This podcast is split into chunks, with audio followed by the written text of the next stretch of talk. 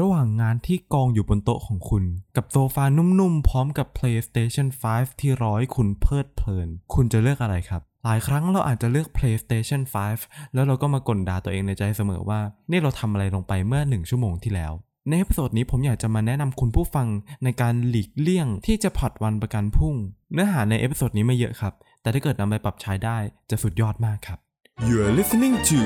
How to Study Podcast cause study is so fun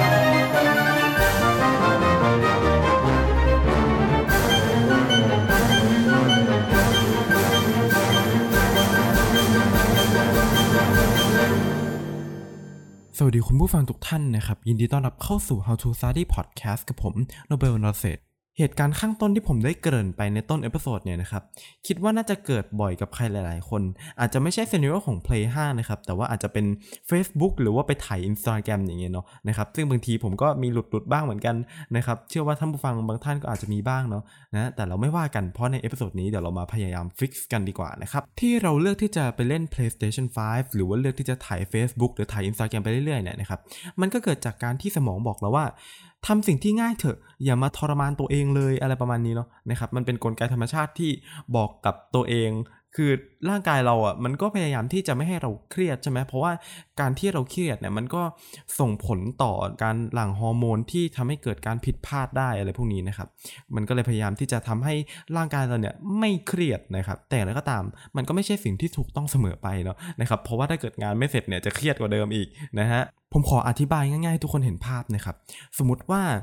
การไปถ่าย Facebook คือตัวขี้เกียจที่เกาะหลังเราอยู่นะครับ แล้วการที่เราไปทำงานเนี่ยคือตัวขยันนะครับที่เกาะหลังอยู่เช่นเดียวกันนะครับอาจจะฟังดูเหมือนเด็ก แต่ว่าเป็นวิธีการอธิบายที่ค่อนข้างเข้าใจง่ายเนาะไม่ต้องทำความเข้าใจเรื่องระบบประสาทอะไรสักเท่าไหร่เนาะนะครับการที่เราเลือกที่จะไปดูทีวี ไปเปิด YouTube ถ่าย Facebook เล่น Play 5 มันคือการที่ตัวขี้เกียจของเราเนี่ยนะครับ มันเริ่มเบ่งกล้ามนะครับ แล้วมันก็แบบแข็งแรงขึ้นเรื่อยๆ ในขณะที่ตัวขยันก็อ่อนแอลงอ่อนแอลงอ่อนแอลงไปเรื่อยๆนะครับ แต่วันใดวันหนึ่งที่มันก็เป็นอย่างนี้แหละนะฮะ แต่ว่าเราเกิดพลิกนะครับ แล้วเราก็มาฮึบไม่ได้ วันนี้จะต้องทำงานให้เสร็จนะฮะ แล้วเราก็เริ่มทำงานก่อนเนี่ยนะครับ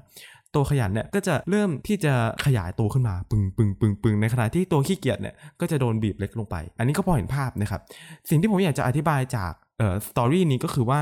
procrastinating หรือว่าการผัดวันประกันพรุ่งเนี่ยมันเหมือนกับ habit habit หนึ่งนะครับที่เมื่อเราทำไปเรื่อยๆเนี่ยนะฮะมันจะทำให้เราเกิดการติด หรือว่าเสพติดมัน เพราะว่ามันก็คือความสุขใช่ไหมที่เราแบบไม่ต้องมานั่งเครียดอะไรอย่างนี้เนาะนะครับทีนี้ถ้าเกิดว่า procrastination คือ habit เนี่ยนะครับ มันก็จะมีอยู่ทั้งหมด 4 องค์ประกอบนะฮะ องค์ประกอบแรกคือ the cue นะครับ ก็คือตัวกระตุ้นนะครับ ตัวกระตุ้นในที่นี้ก็คือตัวกระตุ้นที่ทำให้เราเข้าสู่รูทีนอะไรบางอย่างนะฮะ อย่างเช่น เราทำงานอยู่ดีๆ แล้ว Facebook มี notification เด้งขึ้นมา มีคนกดไลค์รูปเราแล้วเราก็เข้าไปตอบคอมเมนต์อย่างเงี้ยนะครับ หรือเราแบบตั้งใจทำงานมากนะครับ แล้วเราก็คิดว่าวันนี้ต้องเสร็จแน่นอน แล้วพอเราก็เปิดเอ่อ task ที่เราต้องทำทั้งหมดที่เราจดไว้ เราก็หงายตึงลงไปนะครับแล้วก็ไปเล่น play 5 ดีกว่า อันนี้คือเอ่อ the cue นะครับ หรือว่าตัวกระตุ้นนะครับที่ทำให้นำไปสู่รูทีนนะครับ ซึ่งก็คือข้อ 2 นั่นเองนะครับรูทีน นะฮะมันไม่มีรายละเอียดอะไรมากนะครับ ขอข้ามไปข้อ 3 เลยแล้วกันนะฮะข้อ 3 คือ the reward นะครับหรือก็คือ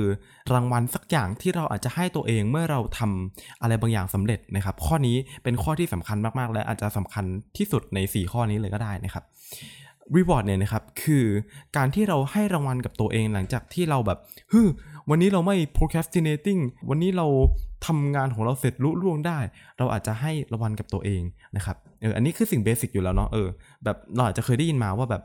ทำงานเสร็จชั่วโมงหนึ่งแล้วก็ดูซีรีส์หนึ่งตอนหรืออะไรก็ว่านไปนะครับหรือทำงานเสร็จสามชั่วโมงอ่านหนังสือหรือว่าอ่านมังงะหรืออะไรก็แล้วแต่คนไปนะครับเออแต่ว่าเอาง่ายๆคือทำงานเสร็จเซสชั่นหนึ่งแล้วก็หาเวลาพักเป็นรางวัลให้กับตัวเอง นะครับแต่อย่างไรก็ตามผมคิดว่าวิธีนั้นสำหรับผมมันไม่ค่อย effective สักเท่าไหร่อะนะครับเพราะฉะนั้นมันก็เลยมีวิธีหนึ่งที่ผมอยากจะแนะนำนะครับเป็นวิธีที่ผมใช้อะนะครับวิธีที่ผมใช้ผมขอแบ่งเป็น 2 ระดับนะครับ ระดับแรกคือระดับ basic นะครับระดับที่ 2 ก็คือระดับเพ้อฝันนะครับ ระดับ basic มันคือการที่เรา imagine ว่า action ที่เราทำอยู่ตอนนี้เนี่ยนะครับมันจะทำให้เกิดผลอะไรในแบบอีกนิดเดียวหรือว่าแทบจะทันทีทันใดนะครับ เช่น ผมทำข้อสอบแพทหนึ่งไม่ได้เลย มันเป็นข้อสอบคณิตที่แบบยากที่สุดในโลกนะครับ ผมก็บอกตัวเองว่า ผมจะต้องฝึกข้อสอบนี้วันละสิบข้ออย่างเงี้ยนะครับ แล้วผมก็นั่งทำมันวันละสิบข้อ วันละสิบข้อ วันละสิบข้อ แต่ประเด็นคือ เฮ้ย นั่นมันแค่ฝันนี่หว่า เรายังไม่ได้เริ่มทำเพราะอะไรครับ เพราะว่าเรา procrastinating นะครับ เราก็อาจจะบอกกับตัวเองว่า เออ ถ้าเกิดว่าเราทำอันนี้เนี่ย เราจะเก่งขึ้นในทุกๆวัน ทุกๆวันทุกๆวัน และนิสัยที่มันเพิ่มขึ้นในทุกๆวันวันละหนึ่งเปอร์เซ็นต์หนึ่งเปอร์เซ็นต์หนึ่งเปอร์เซ็นต์มันกลายเป็นเหมือนกับดอกเบี้ยทบต้นทบดอก จนกระทั่งมันกลายเป็น 30%ในปลายปีนะครับ แล้วถ้าเกิดมันติดกันทั้งหมด 3 ปีเนี่ยวันละแค่ 1%มันอาจจะทำให้เราแบบก้าวกระโดดไป จากศูนย์ไปเป็นร้อยสองร้อยสามร้อยได้เลยประมาณนี้เนาะนะครับก็คือง่ายๆเราโฟกัสแค่ว่าเราทำโจทย์อันนี้เนี่ยแล้วมันมีผลดีต่อเรายังไงทำให้เราเก่งขึ้นยังไงอะไรประมาณนี้เนาะนะครับแต่ว่าขั้นเพ้อฝันนะครับเดี๋ยวจะแนะนำมากนะครับ มันคือการที่เรามองไปถึงระยะไกลมากๆว่า โจทย์อันนี้เนี่ย จะส่งผลยังไงต่อเรานะครับ ยกตัวอย่างเช่นผมจะเข้าคณะแพทย์ก็ได้พอผมเข้าไปในคณะแพทย์แล้วเนี่ยนะครับคณิตศาสตร์โจทย์ที่ผมทำอยู่ตอนนี้เนี่ยนะครับมันสามารถทำให้ผมสามารถเข้ามหาลัยนั้นได้ โดยการสอบคะแนนผ่านนะครับ ตอนที่ผมเข้าไปอยู่ในคณะแพทย์นั้น ผมจะมีความสุขขนาดไหนที่ได้เรียนเนื้อหาที่ตัวเองชอบเราก็ไม่ต้องมานั่งทำโจทย์นี้แล้วนะครับ หรือผมจะมีความสุขขนาดไหนที่ได้อยู่กับเพื่อน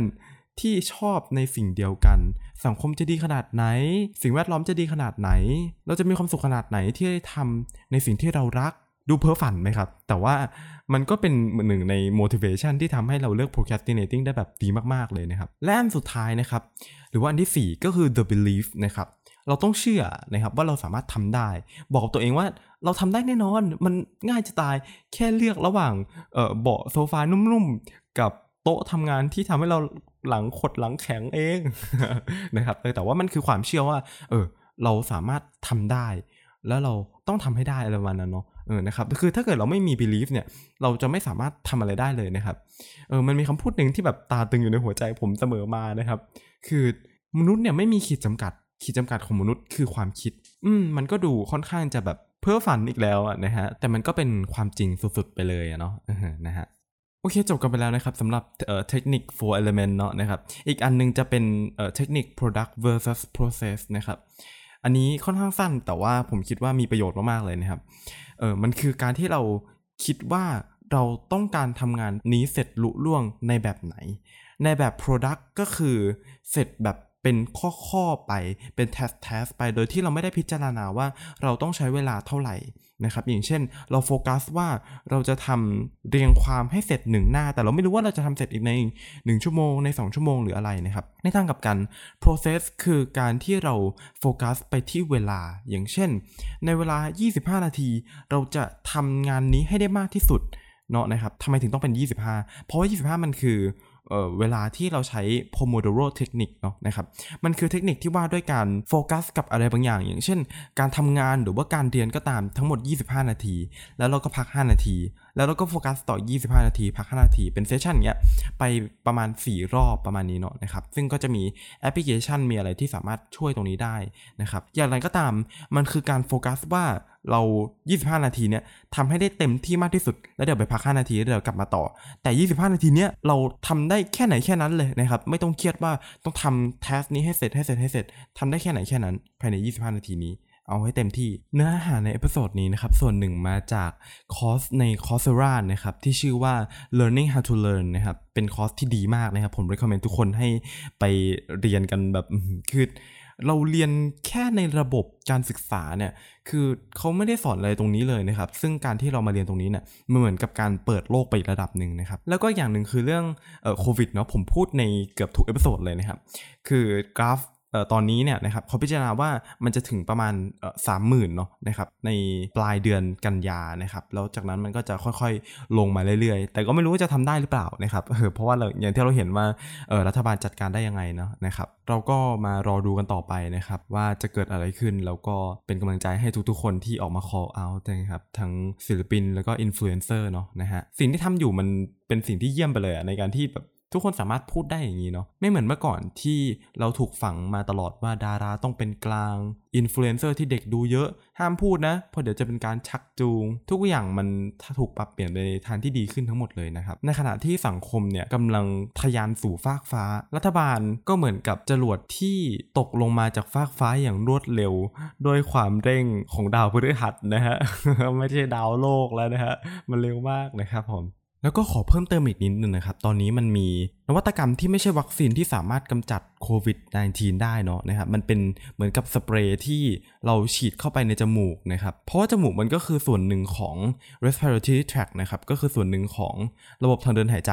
เออไวรัสโควิดเนี่ยมันมีความจำเพาะเจาะจงเนาะมันเป็นไวรัสเนี่ยมันไม่ไปติดที่กระเพาะอาหารหรอกนะครับ มันก็จะติดที่ระบบหายใจเพราะฉะนั้นสเปรย์ที่มันฉีดเข้าไปเนี่ยนะฮะมันมีประสิทธิภาพสูงนะครับแล้วก็สามารถเอ่อช่วยในเรื่องโควิด ได้ผมยังไม่ชัวร์ว่าจะช่วยเรื่องอะไรจะช่วยแบบเหมือนกับเป็นวัคซีนคุ้มกันเลย หรือว่าจะช่วยป้องกันแค่ชั่วคราวต้องแบบมาฉีดทุกเช้าหรืออะไรอย่างนี้เนาะนะครับผมแต่ก็นั่นแหละนวัตกรรมใหม่ๆเนี่ยน่าสนใจเสมอนะฮะ ผมไม่ชัวร์ว่าสเปรย์ข้อมูลที่ผมพูดไปถูกหรือเปล่านะครับเพราะผมเห็นแค่ตรง headline เฉยๆว่าจะมีสเปรย์ที่ช่วยรักษาโควิดได้นะครับ ถ้าเกิดผมทราบอะไรก็จะนำมาอัปเดตในทุกๆ episode แล้วกันนะฮะ ถือว่าเป็นโบนัสแถมตอนท้ายเนาะนะครับ โอเคนะครับผมก็จบกันแล้วสำหรับ episode นี้นะครับ เจอกันใหม่ใน episode หน้าทุกวันอังคารและทุก streaming platform ที่คุณฟังพอดแคสต์นะครับ เจอกัน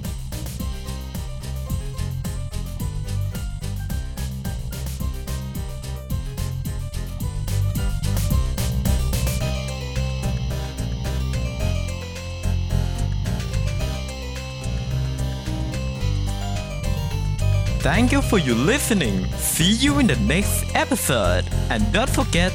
to have fun with your study.